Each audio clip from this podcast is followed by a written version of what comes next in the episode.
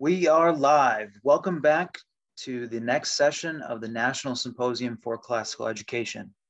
We are glad to you were able to join us for this year's COVID edition of our symposium, all online, and we hope to gather in person once again next year in Phoenix. We want to also especially thank our sponsors who have generously joined us for this digital version of events. You can learn more about their various resources designed to support K-12 Classical by visiting the exhibitor tab in the virtual attendee hub. Next, I would like to introduce our panelists for this session of Cosmos and Classical Education. First, Mr. Martin Cothran, Director of the Classical Latin School Association and author of Rhetoric and Logic from Memoria Press. Next, Chris Hall, a 10-year veteran science educator with a degree in philosophy and a master's in education. He also just published his new book on common arts education, renewing the classical tradition of training hands, head, and heart. If you're interested, check out the link in the description. We also have Dr. Christopher Perrin, co-founder and CEO of Classical Academic Press. We also have Dr. Carol Reynolds, who has a PhD in musicology and is a former professor in music. And she's also a great musician and artist as well. We would also like to thank Apex Program for School Leadership for their sponsorship of this session. If your goal is to move into leadership and you're looking to build a skill set to get there, check out Apex, a program that integrates the nuts and bolts of school management with a virtue focused, Aristotelian inspired curriculum. Get more information in the exhibitor tab or click the link in the description to learn more. Before I pass the floor to Chris Perrin, I would like to let the audience know that they're able to type questions in the Q&A function, which is found on the right-hand side of your screen in the attendee hub during the presentation, and we will address those questions throughout the panel. Chris, you have the floor and you can begin whenever you're ready. Thank you, Spencer. Um, it's good to be with you. And Spencer says that there's about 100 uh, to 130 of you, 130 or so of you have registered. And I bet there's probably, just so you know, uh, probably about 100 of you tuning in to, uh, to, this, to this panel presentation. So we're going to have a conversation uh, among ourselves and in front of you. And uh, I see my dog is waking up. So maybe also with, with with this Hungarian Vizsla.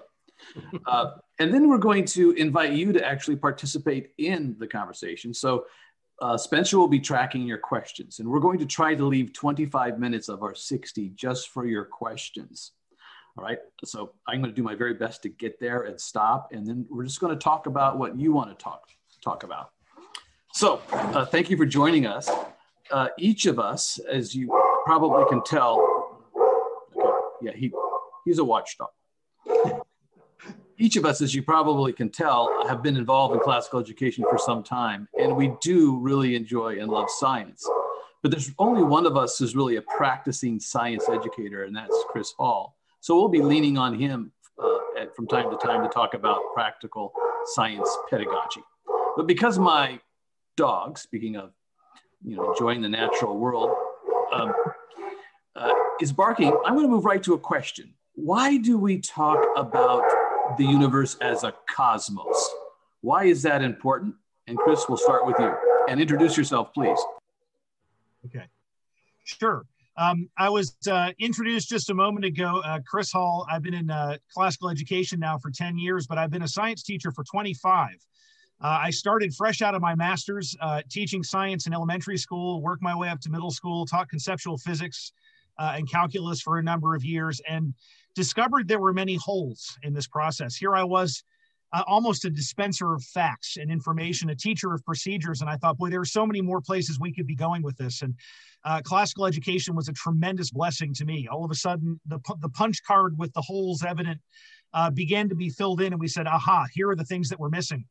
And uh, it's a great question to start with because I have right here next to me a book that was very formative and a TV series that was very formative to me in my early childhood, here in the late 70s and early 80s.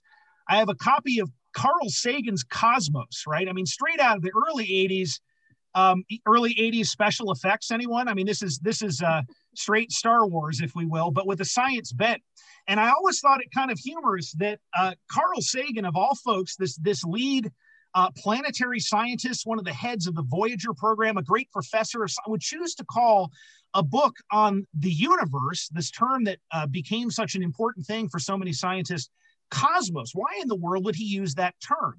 The term cosmos has has a uh, a shade of meaning to it that we need to be very cognizant of. The word cosmos implies the container of the universe and all the orders within. The way the Greeks would talk about this, it's not just the thing, the container and what shape it is and others. It's the orders within that cosmos that really make a lot of difference. It shapes and orders the whole thing that we hear. And here on this here on the Zoom call, we have a doctor of music with a keyboard next to her who can attest to the orders of the cosmos uh, right right there from from the uh, the intervals next to it. We have folks around here who know languages, who can contest to the orders of languages, uh, well-ordered languages, even the, the the name of a textbook that are used among our circles. So, the term cosmos, I think, is not only an extremely important one to put in front of our students, as opposed to just the word universe. It's also a term that we want to become intimately familiar with because it orients us in a certain way. The word cosmos almost has a telos to it for those of us who are teaching science in a certain way. It's it's got a disposition to it and a shade of meaning that's very important. Thank you, Chris. And that will serve as a pretty interesting introduction to you. Uh, we can't help but to notice all of your musical instruments behind you. Perhaps that will come up as an illustration. Let's move to Carol. Carol, would you introduce yourself and maybe relate your comments to Chris's?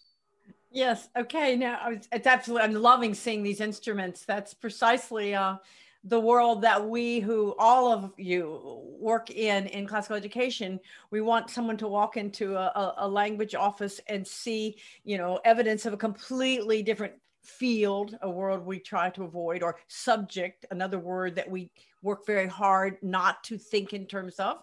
But this idea of everything coming together um, and all of our endeavors and from the very beginning of the children's experience, having them understand that we, which includes the fine arts, which finally gets me back to say who I am. I'm Carol Reynolds, and uh, I now, in this part of my life, um, am head of a, a, small company with my husband. We produce materials courses and all kinds of things um, that teach the history and culture through the lens of the fine arts. Uh, it's a part of our lives that we did not expect to have, as you might have said the same thing, Chris. We no one saw this 20 or 30 years coming. And so a lot of what I do now involves, of course, conferences and conference speaking. I also work for Smithsonian uh, as a professor on tours, and that puts me out in a great big classroom, primarily Eastern Europe, uh, Russia, uh, Danube Rhine. And again, what's been so wonderful about that is coming into contact with people in my demographic who had a different educational background and who still have that passion for learning in part because of the way they were taught many, many decades ago. Uh, thank you. Your, your comments are reminding me that some of the original inventors of modern science were philosophically and generally educated, as well as great students of the natural world. Martin, I wonder if you could comment on that as you introduce yourself as well. And you're muted.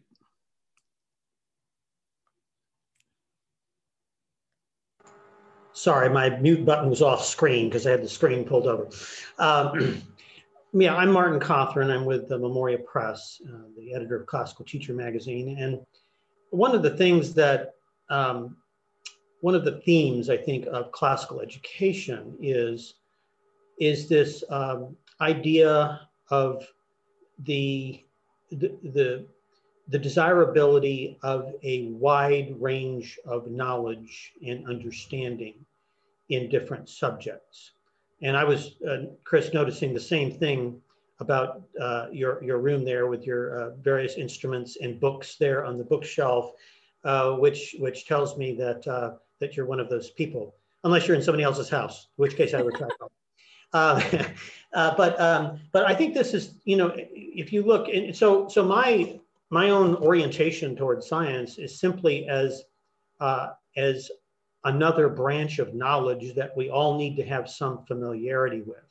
my most of my academic background is in philosophy and literature, and and when we meet and talk about science in the curriculum, we're talking we're talking about where where science fits in the total scheme of things, and that's not necessarily uh, a, a, question appropriate to an expert in science, but it's it's it's appropriate to somebody who's an expert in the total scheme of things. Uh, and, and, and this is why, uh, to me in particular, I think philosophy of science is just very, I'm just fascinated with uh, that branch of philosophy that, that is taking a look at science. And I noticed that, and, and also the history of science and the history of scientists and the great discoveries. And one of the things you discover in, in studying about scientific discoveries is how many of the great scientists were educated in the, in the way that we're all talking about. They were Einstein, Niels Bohr. Uh, these were all people who took Greek and Latin and had a thoroughly classical education. All the great German scientists of the 19th century, the same thing, uh, that, that no matter what subject it is, even science uh, is, is assisted by people who have a wide range of knowledge. So I'll leave it at that. Thank you, Martin. So Chris, can I chime in on that one? Sure, please go ahead. Yeah, if I can follow up. Yeah, Martin, um, you you remind me of two things. The first is Richard Feynman's famous quote about this. My my BA is philosophy. I'm a philosopher by trade. It just so happens that I ended up in science, so I'm, I have a common root with you on that one. And I can tell you that Richard Feynman's had one of the, the the deepest quotes on this I've ever heard. Richard Feynman, of course, the very famous physicist uh, out of California, author of Six Easy Pieces and Six Not So Easy Pieces, these things that college students try to digest. And he said, you know, philosophy of science is to scientists as ornithology is to birds. And his point was scientists, the way he conceives of them, it doesn't matter about philosophy. It's all about the method, it's all about what we do. And I've always thought there was a huge hole in Feynman's heart and mind about that one. And if only he'd had a chance to get a classical education, he would have seen it perhaps a little differently. Um, yes. A second riff I might bring up to people is Harvard historian of science Stephen Shapin uh, has written a number of really good books on this subject. This is his book called The Scientific Revolution, which opens with one of my favorite sentences of all time. This is a work of critical synthesis, not one of original authorship. Um, the whole idea is uh, there was never a scientific revolution, and uh, this is a book about it. What he talks about is a certain prejudice of historical and scientific mind that comes about through the nature of elevating science in a particular way. Uh, and he also wrote this great book. I've, I've, got a library here, I'm sitting in it. So, Never Pure, which has one of the most beautiful subtitles of any book I've ever read on science. And it goes like this Never Pure Historical Studies of Science as if it was produced by people with bodies situated in time, space, culture, and society and struggling for credibility and authority. I love that subtitle. And uh, those of you who subscribe to the Mars Hill Audio Journal, volume 113, the first track on there was actually an interview with Stephen Shapin about this very book. And in it, he describes what you you might spare yourself the reading by listening to the uh, the, the uh, audio first, but it's a, a wonderful perspective on that. Martin, thank you for bringing that up at the very front end of this discussion. Thank you uh, I'd like to segue to this question, therefore, and it uh, relates to our own college educations and to Martin's comments about the way scientists of the past were generally educated. Probably all of us on this call chose a major in college. And that major or the college elective system where you would choose a major is a fairly recent invention in university history. It's maybe 150 years old or so. If you'd went to say Harvard in the mid 1800s, you wouldn't choose a major. Everybody would have gotten a good general liberal arts classical education, which would have included studying the natural sciences very deeply. That's no longer the case. And so there's a kind of blessing and a kind of challenge, therefore, when classical schools hire their chemistry, biology, physics, and chemistry teachers. Because, like so many of us, like perhaps all of us, you know, your biology teacher probably did a biology major and maybe, maybe a biology minor, but maybe hasn't studied a lot of history, literature, philosophy, even that much history and philosophy of science. So this just, of course, this is a problem for all of us, no matter what we teach, right? Um, there aren't many of us who have been very well generally educated, and therefore it makes integrating uh, the, the, the, the disciplines that we teach difficult because we don't have enough uh, experience and knowledge to do that integration. So I'd like any one of the three of you to address this challenge, and I'd love to get some questions uh, from the audience about this. Um, it's not uncommon to hire a biology teacher who comes in and says, I will teach biology, and he does a good job, but he can't relate biology to the scientific revolution very well. He might not be able to re relate or she biology to uh, Aristotle's four causes and the transition from Aristotle to modern science and so forth, or uh, a number of other things that we might might discuss. So enough of my little uh, introduction to this topic. Uh, who of the three of you would like to respond to that? Um, I'll I'll take a stab at it. Well, I think that you know it's you're um, you're asking for something that's probably pretty hard to find. Is somebody who is well trained in the natural sciences and who's also well trained be, because precisely because of the problem that we classical educators are always dealing with, which is that that there is no priority in many modern schools in uh, a uh, broad field of knowledge. But I think uh, a lot of this is actually, I think, partly resolved by the kind of curriculum you have. You know, I've, I've been on, on this warpath lately about the importance of a curriculum, a well-defined curriculum that stays the same from year to year so that you can progress through it in a coherent way. So in our, so in our science program here, I'm here at Highlands Latin School uh, in Louisville, Kentucky, and we teach about nature. All of our children, all of our students come to high school and into these advanced science courses uh, after having been thoroughly familiarized with trees and plants and mammals and the things in the world, uh, the things that you can put your hands on, uh, insects and you know so forth. Um, so that I, I think you were, I guess you're really, Chris, asking a question about how teachers should be prepared. And I guess I'm pushing back a little bit against that and saying it, it's, it's actually uh, maybe a better focus to get your students prepared for, for those advanced science courses. I think that's very important. And I think a program that really, like ours, uh, promote uh, uh is, is focused on nature study in, in up until uh, roughly high school or late middle school is, is really the best insurance policy. Thanks, Martin.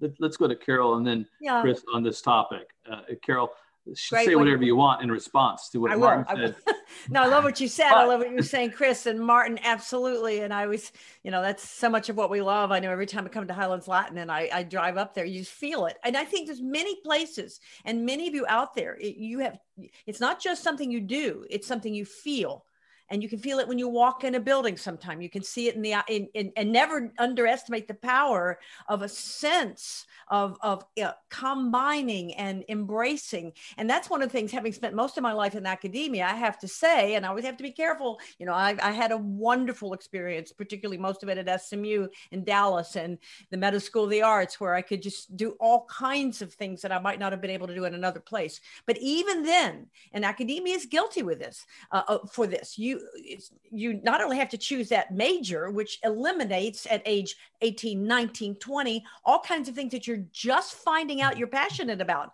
For me my big thing in terms of science was discovering geology when i was about 20 in college and flipping out. I grew up in the shenandoah valley. I had no idea that those mountains had any fossils or there was anything. I just thought they were mountain. I mean, I'm sorry, I did. And suddenly taking a geology course, I wanted to go major in geology, which at that point, who knows, you know? But I was so thrilled about it. Of course, there was no place to do anything but take a geology credit. And what else could I have done? And that's the first thing the system doesn't allow for these uh, expansions, these explosions of interest that our, our young people get properly so uh, at exactly that point, which is what college used to invite, but also for the faculty. You know, if you say, hey, you know, I got, I'd like to get over and team teach with the math professor that's kind of become my friend, and and we'll get there's this kinetics professor, and and then one of the theater guys is really interested in this whole thing of looking at Chekhov and Stanislavski and and the dynamic and and you have to you sometimes when you present these ideas uh, they look as if you just dragged in a bag of cats from the alley you know like and and and uh, who where's that going to fit? And where you know so I, academia has rewarded the specialization because that's what gets you grants. Uh, academia has rewarded the insulation you know all this we've all seen we've all witnessed and it is a point now uh, where it will be quite interesting to see where it goes from here because let's face it it's sorry but 60 70 thousand dollars a year with this kind of specialization producing something that cannot necessarily go forward where will it go and this is where classical education is going to in my view step in with with a whole new stage set kind of like it, you know, at the Met, where they move out Traviata and they move in, you know, Julius Caesar or whatever, and suddenly something turns and you have a new situation. And and just to say that, it feels to me like we are poised and I think we all know the reasons, at a new environment and new opportunities. So the timing of this conference and all of you who are out there, I don't think it could be a better time to be doing what you're doing. Can I comment on something? Because uh, Carol's talking about specialization, and this has been a real problem, maybe perhaps especially in the sciences. It's also the commercialization. Uh, there was a story in the Wall Street Journal a couple of years ago talking about how the National Forest Service could not find biologists botanists who could identify plants. Mm. I mean, I just, um, in my ignorance, I thought that's what botanists did, you know. But, um, but all of the emphasis in science now is for commercial applications, and we don't have that. Uh, we're we're just not producing. Uh, we're not producing scientists now who know the actual particular empirical aspect of what they're supposed to be studying. Uh, I, there's a young friend of the family who's who's who's a botanist. She's studying to be a botanist, and she wants to be a plant biologist who knows plants. And she could only find one professor who could who who really wanted uh, to do that kind of work with her. And she she says the same thing about that discipline is that we've gone so much towards molecular biology and all these things that do have these commercial applications. We have forgotten about the other things that the rest of us uh, experience, that the rest of us need to know in order to appreciate our world better. I, thank you, Martin. I, am going to show you this dog for a moment because, and then I'm going to transition to Chris Hall because there's a way that you get to know the natural world that's also just incredibly important. It's off text, and that's to actually get into the world. Uh, love plants, pick plants, grow plants, uh, you know, raise a dog, get to know a dog, hunt with a dog, and and and that is, I think, critical to creating the love of nature that leads to well, a love and interest in the natural sciences. Chris, you've thought a lot about this. Could you talk about how how important it is and how we do cultivate a love for the natural world that will will compel people to study science, whether they become science majors or not? Yes, I, I think um, a, a couple of things need to be put here. First off, I absolutely adore what people have to say on this panel. I could not be in greater alignment with Dr. Reynolds, Mr. Cothran, you you know what you're talking about, and that nature immersion in particular you were talking about a little while ago, especially in the elementary years, that is so incredibly important. Uh, because until we dice, if we only think about taking nature apart and defining it in terms of words and defining it, defining it in terms of what we do within a lab, we will never understand the holism of nature.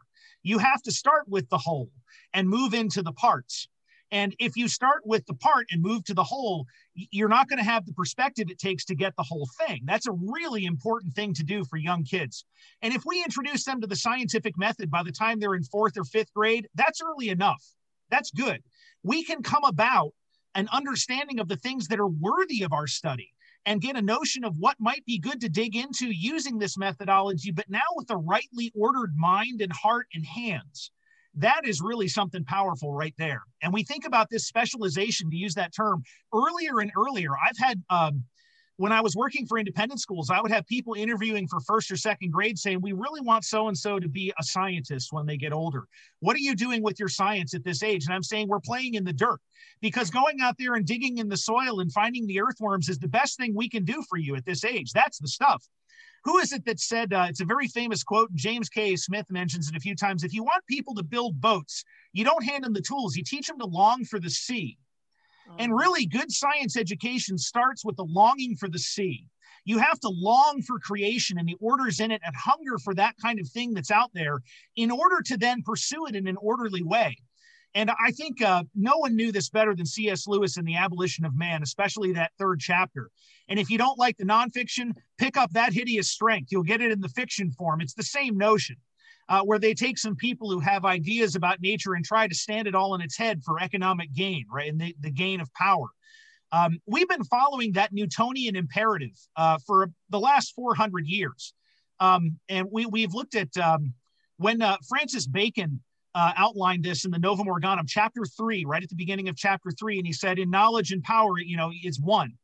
Uh, and and uh, if we pursue that to the ends, we're we're there at the ends today, right? We're right at the point where if we think of knowledge as power, we are going to miss all the beauty, all the order, all the telos, all the logos in these things, these things that are out there in the world. We really need to get back to that, especially at the early ages. And don't let the older ones forget it. When they get to high school biochem, physics, and they're using calculus, let them recommit to that understanding of a natural order is something deep. It's not about their power, it's not about the economy. You may get a job doing this, but if you're a botanist who can't identify plants, but you can sequence their genome, what do you truly know? It's a great question to continue to ask. Um, and you know what? I'm, I have, I stand upon, as Newton said, I stand upon the shoulders of giants. If I've seen far, I've stood upon the shoulders of giants. I stand upon the shoulders of John Milton on this. In 1644, he wrote a beautiful essay, a, a paper really of education. His friend said, Milton, you're a very educated man. If you could describe the ideal education, what would it be? And in the course of, of outlining this great thing, which of course, at the very last paragraph, he says, "You know, this is a bow that not even Ulysses could draw. It's a very hard thing. What I've asked I've asked people to do." He includes things like this, and I'll read the quote. And having thus passed the principles of arithmetic, geometry, astronomy, and geography, listen, that's three of the four arts of the quadrivium, with a general compact of physics, they may descend in mathematics to the instrumental science of trigonometry, and from thence to where? Fortification, architecture, engineering, and navigation, things that occur in the natural world with raw materials in creation, things to think about, to set forward all these proceedings in nature and mathematics. What hinders but that they may procure as oft as shall be needful the helpful experiences of hunters, fowlers, fishermen, shepherds, gardeners, apothecaries, people who have dirty hands. Get out there and dig in that garden. And he closes with this Milton says, and this will give them such a real tincture of natural knowledge as they shall never forget, but daily augment with delight. John Milton is giving this, this, this advice 40 years before Newton publishes his Principia. 1644 to 1687. We're looking at that at that realm. And about the same time that Bacon has put forth that knowledge is power, look at the competition of ideas that occurred 400 years ago and the fruit that we're now tasting. We're eating from, from trees of this now. Um, and I, I think that, uh, as what we've said here, let's, as we're talking about science education, reframe it in the natural world. Go out there and experience, get your hands dirty. And older students who are studying the technical stuff, let's have graduates who are fully capable of going to Rensselaer, fully capable of going to MIT, fully capable of going any Ivy League program or engineering program you choose, but at the same time, never forgetting that natural order. You should have all the talents, all the procedures, all the mind for it, but have a heart and a mind to reason in these kind of ways. Never forget. And uh, I'll close with this. Um, one thing that was mentioned is the early specialization. Uh, Kevin Clark, a dear friend of mine, uh, often described his faculty as a, a community of scholars. We need to remember that we only have these students for a small time. We have them maybe K to 12 if we're lucky. And so, in the time that we have them, let us remind them that when they are 45, they will still be asking these same questions and they should have the tools to engage and understand so much for knowing that we, we can still do this. We don't have to stay in our specialized discipline. Even if we're a chemical engineer, we can still appreciate music and understand how the two cross pollinate. Um, I'll, I'll, close with this too. Maybe it's a second closure. How's that for a conclusion? But um, a friend of mine, um, when I was teaching in public school, I had the, the distinct uh, pleasure of teaching two children of Nobel Prize winning scientists. I taught up the street in public school from Johns Hopkins University. And one of my favorite students was a daughter of Dr. Clark Agre. He won the uh, uh, bio uh, biochem uh, prize in, uh, I believe it was 1996 or seven. Uh, for his work with transposition of water across cell membranes. I mean, a highfalutin guy. When we had a conference, a parent conference night would come up and we'd have 15 minutes. We'd talk for about 30 seconds about how well his daughter was doing in my science class. And we'd spend the next 14 and a half minutes talking about what good science education is. And he said the best minds for winning Nobels don't come from the highest falutin labs. They come from those where the labs, uh, the lab techs are also musicians. They're mm-hmm. artists. They're people who think outside the box. They think outside the limited realm. They have a mind that can wander to those realms and hold, apprehend what's going on right there and tune into it. So uh, you, there Chris. we have it. Well, great. I'm going to tell a really brief anecdote and then I'm going to pass it on to Martin and and and Carol to talk about science with older children because I think we've had a conversation I think that's very apropos to what needs to happen with younger children. They need to play. They need not to do science in grammar school. They need to do uh, nat- uh, nature study. They need to play in it, love it, name it, know it directly. Um, but to make your point, uh, my wife's grandfather was one of the four founders of chemotherapy, uh, Dr. Charles Zubrod, and he developed uh, treatment for leukemia with the National Institute for Health. And so he's a, kind of a, a well-known cancer researcher. And he was asked by a reporter one time uh, what led him into a life of cancer research. And his response was this, the study of Latin and Greek as a child. And the reporter said, well, what, what do you mean? And he said, well, to me, uh, studying those languages is it, it, I delighted in them because they were puzzle solving. I loved resolving the puzzles of the language. Amen. And to me, cancer has been a puzzle to be solved. Um, you know, just to make your point about great scientists, not just being scientists.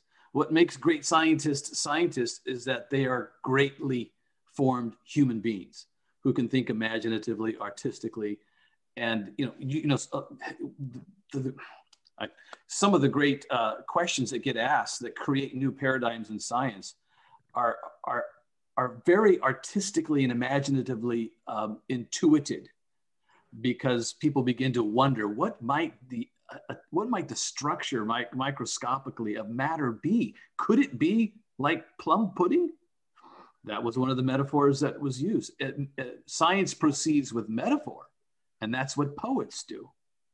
At any rate, I'll transition now to uh, Martin and, and, Carol to talk about anything they want, but uh, prompt them perhaps to talk about science education and pedagogy with older students when we do begin to teach the natural sciences. Carol, what Carol Martin, what, what do you think needs to happen? Want to go first, Martin, or ladies first? Oh, well, um, Martin may have more concrete since he's all he's very involved in in those issues on a day to day basis. I think again, one has to think in one terms of one's older experience and also what over the decades you tend to hear from students who sit in your office over you know years after year after year, and I, this this separation uh, as you were just talking, Chris, between the the arts and life and po- you know poetry, language. This idea that that science is something by the time you get older, it goes off for these these people who are you know. And I grew up exactly with that attitude, and it was college before I found out that there was any science in the arts. Now you would think again, maybe I would have known that. I didn't know there was a field called acoustics. I had no, I would much rather have been studying acoustics as a 10th grader than dissecting a frog. You know, I know you probably have to do the frog, but you know, could we have done, you know, could we have done sound waves? Could we have done all of this? Could we have looked at the, it, it flabbergasted me not to understand, as I, I, I like to say, that a painter is a chemist because if you're mixing oils and you're you know you're dealing with with with substance an instrument builder is a scientist you know i so i think as you do what needs to be done we all have things that need to be done we got to have the homework done. You know, you've got to do the conjugation of this. It's the things that everybody has to cover in teaching music. You've got to go through, you know, the opus numbers and this. You have to get the stuff done, just as you have to clean the kitchen after a big meal. But the fact is, where you want to broaden these people, they're at exactly the right age to look at the reality of science in linguistics, science, uh, as I say, through through the visual arts, through dance geometry as it's you know, involved in dance and in choreography and in staging and in light design and and in fabric and in, in stained glass and in all the things that we you know have had a tendency to put aside. And i think that's changing too uh, as more of people retire and you've got a whole lot of people who not only can't identify a plant but they can't fix a toilet. You know we've got a bunch of people that have a bunch of degrees with a whole lot of student debt who can't fix much of anything, right? And maybe there'll be a YouTube video. I mean, that is, it really should be frightening to us. So my my thought, just at that wonderful question, I want to think some more about is make sure they're looking broad, wide, and understanding that when they make a souffle, they're scientists. And why? And why does that stuff rise? And if you can't explain why that stuff goes up and then it falls, then I'm not sure you're a very good scientist. And, and I'll uh, I'd like to follow on something that that uh, Chris was saying, you know, one of the ironies of all this is that uh, many of the great scientists themselves were inspired to do what they were doing, not because of any technical or commercial aspiration, but simply because they loved nature. You know, Charles Darwin collecting beetles and, and, and so on. And this idea that, that uh, of how much a general education help scientists. This was a big theme in uh, Daniel Epstein's uh, recent book, Range, um, how I, I, may not get this right, how generalists thrive in a specialized world. Mm-hmm. Uh, scientists inducted into the highest national academies are more likely to have avocations outside their vocation, he says. Nobel laureates, 22 more times more likely to be amateur actors, dancers, magicians, and other types of performers nationally recognized scientists are more likely to be musicians, sculptors, painters, printmakers, woodworkers. It, go, it goes on and on. We know this about great scientific minds, is that they're able to bring different things to bear on a particular problem. Uh, one of the problems you have in science anymore is the, is the, uh, the parallel uh, trench problem, where you have people, even in the same specialty, are so specialized within their specialty, their own trench, that they don't even know what's going on in the trench right next to them. Uh, and and uh, and so specialization is a real real problem. And and I'm not, you know, my my protest in, in, in science education is not against teaching biology uh, and all the procedures that go along with biology and laboratory experiments and all that. And it's not against chemistry and learning the table of elements or anything like that. It's just that uh, before you dissect a frog, you should probably have one as a pet. Mm. Okay, we want to we want to start at things as after we they've completely been taken apart. Uh, nature is not taken apart. Nature is put together. It has whole things in it, and we need uh, the object of our science really needs to be not to, to reduce things down to their most basic elements, but to really understand what a whole thing in nature is. And it, as much as knowing the parts helps that, great. But we need to go in the right direction on this and not just be satisfied uh, with a dissected frog. Thank, thank you, Martin. Um, this is just great. Uh, we're going to make a pivot here in just a moment. So, to those of you listening, thank you for being here, first of all, and thank you for the, the maybe eight or nine questions we already see in our chat box. But now's the time for you to begin thinking about what question you would like us to address. Uh, and the, the more uh, specific you can make the question might be helpful at this point. We've kind of been in the philosophical realm, and maybe we can move more to some practical questions about implementing and teaching science.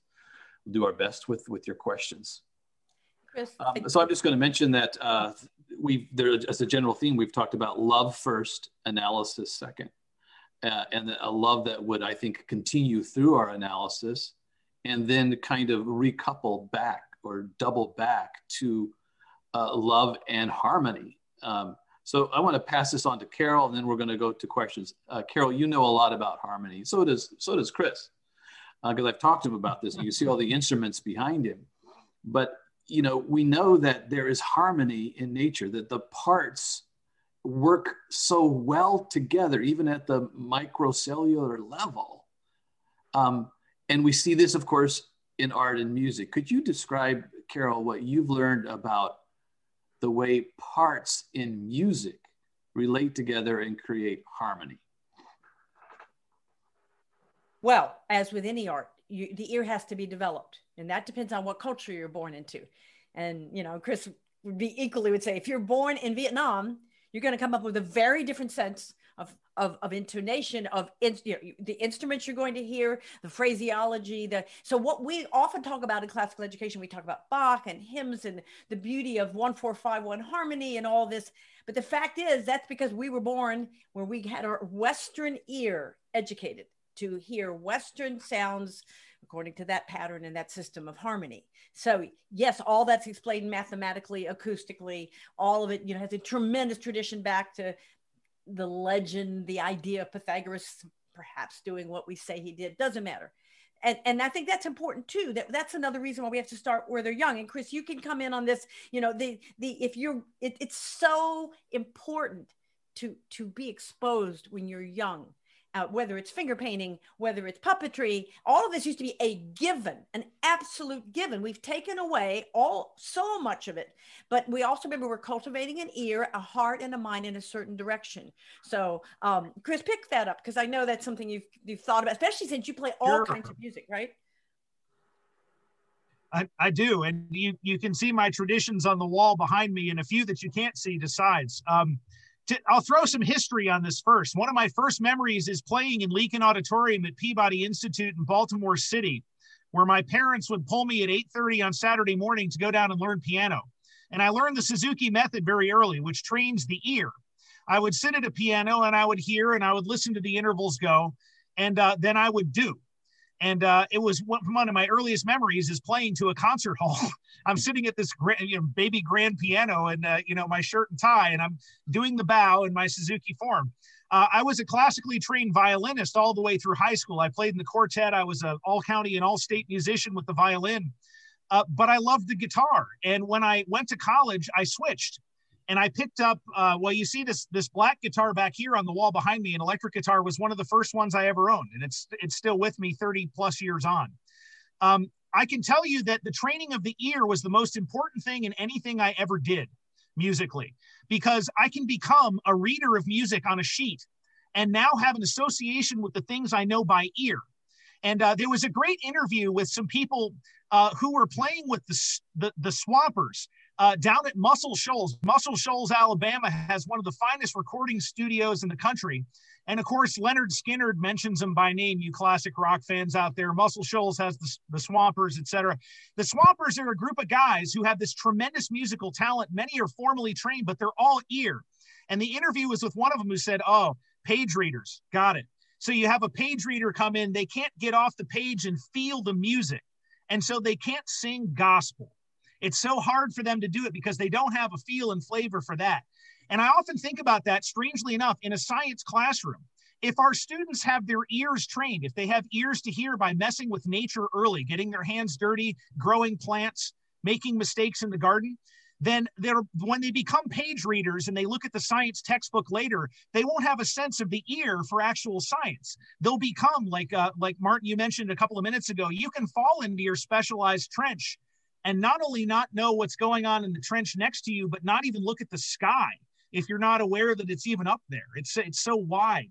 So um, as we're as we're connecting back with these things, I think there's a tremendous connection between learning music, uh, both by the ear and by the page, learning to read it on the page, learning the grammar of music, as well as recognizing it here and science instruction.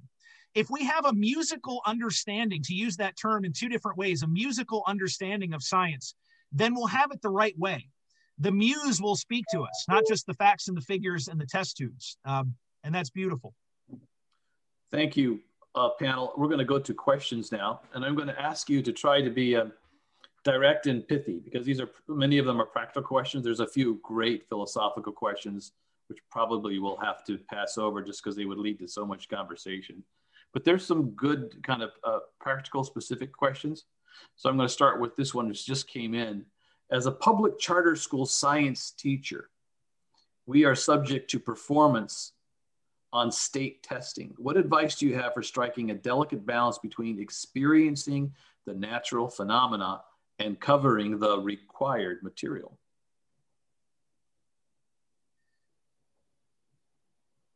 I know my voice has been pretty heavy on this. Can I start with that one? Mm-hmm. Sure. I, I first want to take the word covered and I want to flip it on its head and make it uncovered. What you do is an act of uncoverage, not of coverage. And even if you're working with a state mandated curriculum, you can do it in such a way that the children are discovering it in a guided kind of way as you're going through. And that's that uncoverage brings all the excitement, all the wonder, all those things into the picture early. Um, I might encourage you to also think like, and I'm dating myself slightly by this, think like transparencies. Uh, for many, many years, the overhead projector was one of the finest pieces of wireless technology in a classroom. And it was done with these transparency films that you could see through. So when you think about doing your science objectives, imagine putting that information on one transparency and then on a transparency right behind it so you can see the light through both. Put the goals you want for the heart and the hands as well as the head and figure a way to do all three at the same time. When you slap that down on the overhead and turn the light on, the light comes through all of that at the same time. Thank I you. say that so quickly and easily, but it's not an easy process. This is hard. Um, my encouragement is to talk to your colleagues and network about this. Thank you. Thank you, Chris. Martin, this question is going to be for you. Um, what are some ways we can influence administrators, the board of directors, state and national educational authorities to embrace the arts in science when both the arts and science are diminished in most schools? Martin works a lot in public policy, so I'm wondering how you would how you would respond. I'm not sure I totally understand the, the what's behind that question. Um, I, I, will say, just as a matter of public policy, I have I have uh, worked in our state legislature for many years and um, intimately familiar with how things work in state government. Uh, it's a little frustrating. Um, I was a very public opponent of the next generation science standards when they came out because of precisely these kinds of problems we're talking about. And uh, we were able, uh, I helped to lead that effort. We had those standards defeated in the Administrative Regulations Review Subcommittee, which is, you know, the state makes a law, then they hand it over to the, to the executive branch, and the executive branch comes up with regulations, which are much more important than the actual laws they pass, a big secret, you know. Um, and they were trying to pass this as a regulation. We killed it, but our governor has so much uh, power through executive orders that he just reversed that decision by the legislature, and those standards went on into our our uh, our our state's uh, uh, school system. So it, it, and it can, so it can be hard, but at the same time, you can have a big impact on people. And even if you lose a debate, even if there's something in your state, statewide tests, for example, which are really a problem because they they they imprint the imperfections of the test on all schools. That's what they, that's what they do. Um, it's particularly high stakes kind kinds of tests, and and there are stakes to these things. So I understand where teachers like the one asking the question are. This is hard, and I would just uh, say, you know, in terms of public policy, you you you do have a voice, but you're probably going to have to do it outside your your teachers union. Um, and, uh, and but but you can work with other groups who are doing this, and you can actually win. Uh, uh, I was involved in the big education debate here in the early '90s in Kentucky. Uh, we won. It took a few years for the consequences of that win to happen, but we won. A group of parents actually. Um, and then in terms of, of, of, what you're doing in the classroom, you know, the, many of these things that, that are on that you need to learn to do well on these state tests and so forth, some are some of them are necessary. Okay, some of it's just basic stuff, uh, but they're not sufficient. That's the problem. They're not sufficient. So do whatever you need to do to do well on the tests, um, but then go beyond that to do the things you know that these these kids need to know. And don't forget, if we really believe that a general broad base of knowledge helps you to do any specific thing, then just dwelling on those specific things that you are going to see on the test is not necessarily the best way even to get good grades on the test. Thank you, Martin. So I have a question for Chris and then one for Carol.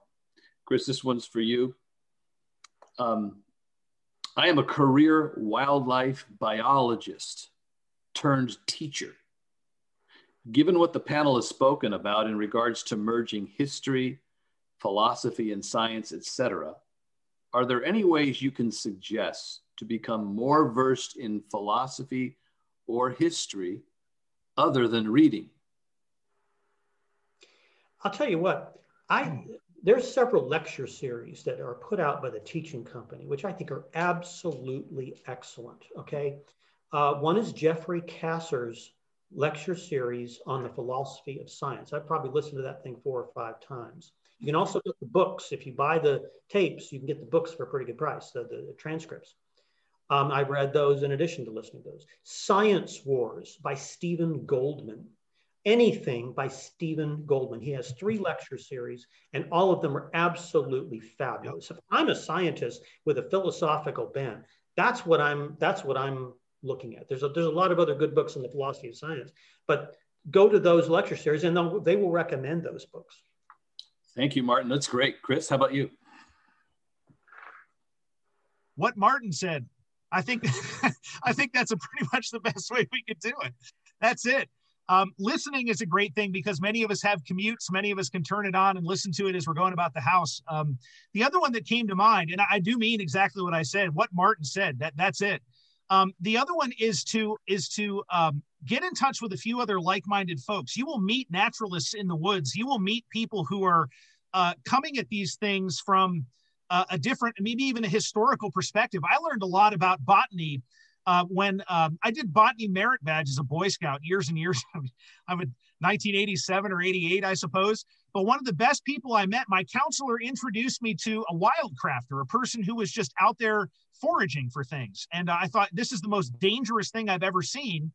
Uh, what are you, are you crazy? And the guy said, no, no, no, watch this. And in the process of unfolding a little bit of that for me, he also unfolded the historical elements that came with it.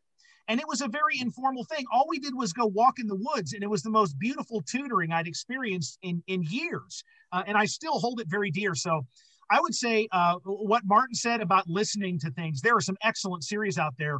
And the other is actually finding a mentor who knows this in a way you don't mm. and walking with them, sharing the knowledge, breaking down the boundaries between, and just having a great old human time with this. Even in the age of COVID, we could potentially do this in a socially distanced way with masks in the woods if you want to. So I, I encourage that too. I know the the uh, the listener said uh, apart from reading, but uh, we can't help but to talk about some books. So uh, this one, Beauty for Truth's Sake by Stratford Caldecott. Uh, it's not too Stratford thick. Caldecott. Uh, he's a uh, Oxford professor, uh, recently deceased, but wonderful text on uh, philosophy and the beauty of science, the aesthetic dimensions of science. And then if you haven't read on the, this is just a, a, standard old book, but still kind of a landmark book. It's The Structure of Scientific Revolutions by Thomas Kuhn. It talks about how science actually progresses by paradigm shift and so forth. Very fascinating and easy, fairly easy to read. Uh, Carol, this one is for you. Uh, oh, you want to make a comment about that? Well, just going to say since since the question said not reading, which we all love to do, and he uh, uh, the questioner as well, I'm sure. But travel, travel, which you know used to be again part of an education, and people say, well, I can't really do that, but you know what? You can and, and there's some extraordinary organizations. Of course, I would I would talk about Smith, what Smithsonian has to offer there because that's people I work with. But there's many many outlets, and sometimes, especially if you do not feel connected to history or you had bad experiences in your own high school, middle school history, which a lot of people have had, one tour, one trip, one period of two weeks in the right group where you actually are involved in things on a level that really will move into you can be your that becomes your paradigm. And then you come back and you start reading and it's no longer distant but it's just like you know gobbling up. And and it doesn't take repeating. It doesn't take six months. It doesn't take any of that. But a little bit of suddenly finding yourself looking at history a lot older than what's in our country can mm-hmm. change everything mm-hmm. another uh, great great advice uh, i think one way of summarizing it is through with a question what will it take you to fall in love with the natural world? What what what what originally got you passionate about plants or dogs or the mountains or water? Uh, how can you get back to that? Have you have you somehow become jaded? How do you become a child again, even as an adult, so that you recover the kind of enchanting nature of nature? Uh, you need to find ways to do that again. However, you can. Okay, this question is uh, for Carol and then maybe to the panel. It's, I'm going to combine two questions in one. Um, what recommendations do you have for those of us who long for a classical ed- education, even as science teachers? You're longing for a classical education, you're a science teacher. What comes to your mind? And then this question you might also address at the same time, Carol. Uh, uh, one of the participants says, as a theater arts graduate turned STEM teacher, thank you. My question is, how can we influence those in charge of education about the importance of the arts in science? Uh, we just round them all up and we drag them to the theater. We, you know, okay, this is a simple thing, but you know, especially the second part of that, but the first as well. Experience. The same thing we want our little kids to do is experience. And then we stop doing that as adults. And I know, I mean, I always joke if you want to understand opera, you go become a supernumerary, one of those people who says nothing and holds the sword or the shield or the canopy for the king in a production of Aida, right?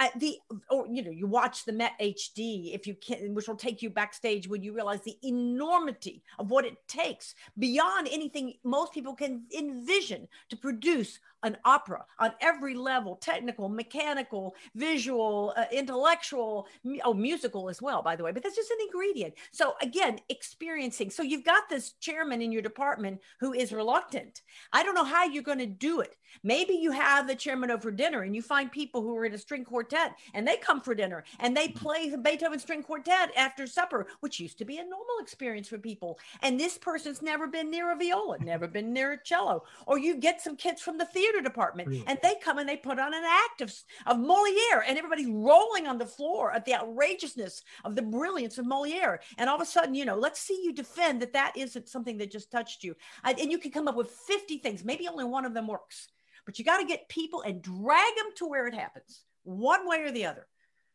Thank you, Carol. That's just, hmm. that's just great. Uh, well, I want to, we have two minutes left. I want to I want to thank you again for showing up. Uh, Martin, we have a question from somebody in the audience who wants to know. Uh, again, would you repeat the name of the first series that you re recommended from the teaching company? Yes, it was The Philosophy of Science by Jeffrey Kasser, K A S S E R. But again, Science Wars by Philip Goldman, or Stephen Goldman, excuse me. All of Stephen Goldman's are just fabulous. I, have listened to them many times. Uh, years ago, I think I listened to The Joy of Science and the Joy of Mathematics with a teacher com- teaching company. So a, a great resource. Uh, take a look at the teaching company. The case with a lot of things that people have asked about the person who's got a science background who's about a classical education. You know, there's all kinds of great lecture series on there, and you know they go around and pick you know mostly the best. I mean, there's a there's a few thing few things in there that aren't great, but I a lot of my listening time, which I do in a long drive to work, uh, is teaching company um, teaching company audios and great books that you can listen to uh, on, on, your drive time. I mean, find out what the 20 best novels of the 20th century is and just go through it on a campaign and read them all. Okay. Um, yeah, go ahead. I'm, just just a around the horn, you probably only have about 15 seconds. What do you say to the, the science educator who longs for a classical education? I'll start just say read G.K. Chesterton and follow the links. Thank you. yes. And well, network, you... network, network. Find other educators who want to do what you want to do and keep talking. That community will knit you together. Thank you. Anything uh, from you, Carol? Aye, aye. Complete agreement. aye, aye. Well, thank you. My computer has just said it's three o'clock. So, from all of us, we once again want to thank you for being here and also thank you for your ongoing work in classical education. We sure appreciate you.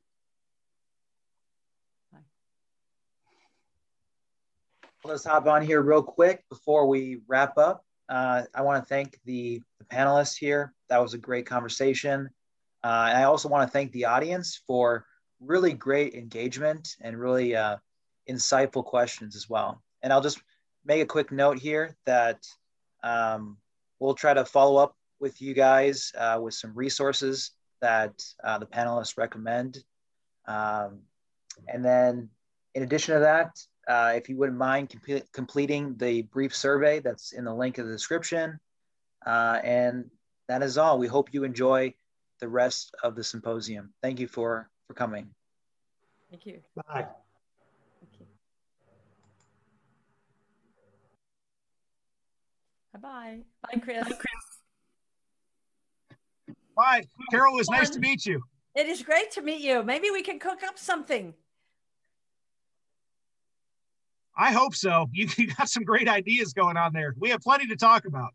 I hope I didn't. Yeah, you were you were supposed to. I was thinking you were going to have a couple minutes to jump in on that too. But I appreciate your big smile and thumbs up uh, on that. Oh. Yeah. Well, uh, maybe we've we've we got work to do, don't we? yes, we do, and that's the beauty of it. Okay. Here we go. Thank you. You're Peace be with you, Carol. It's science education I lack. Okay. Thank you. Bye bye. Let's see. How do I?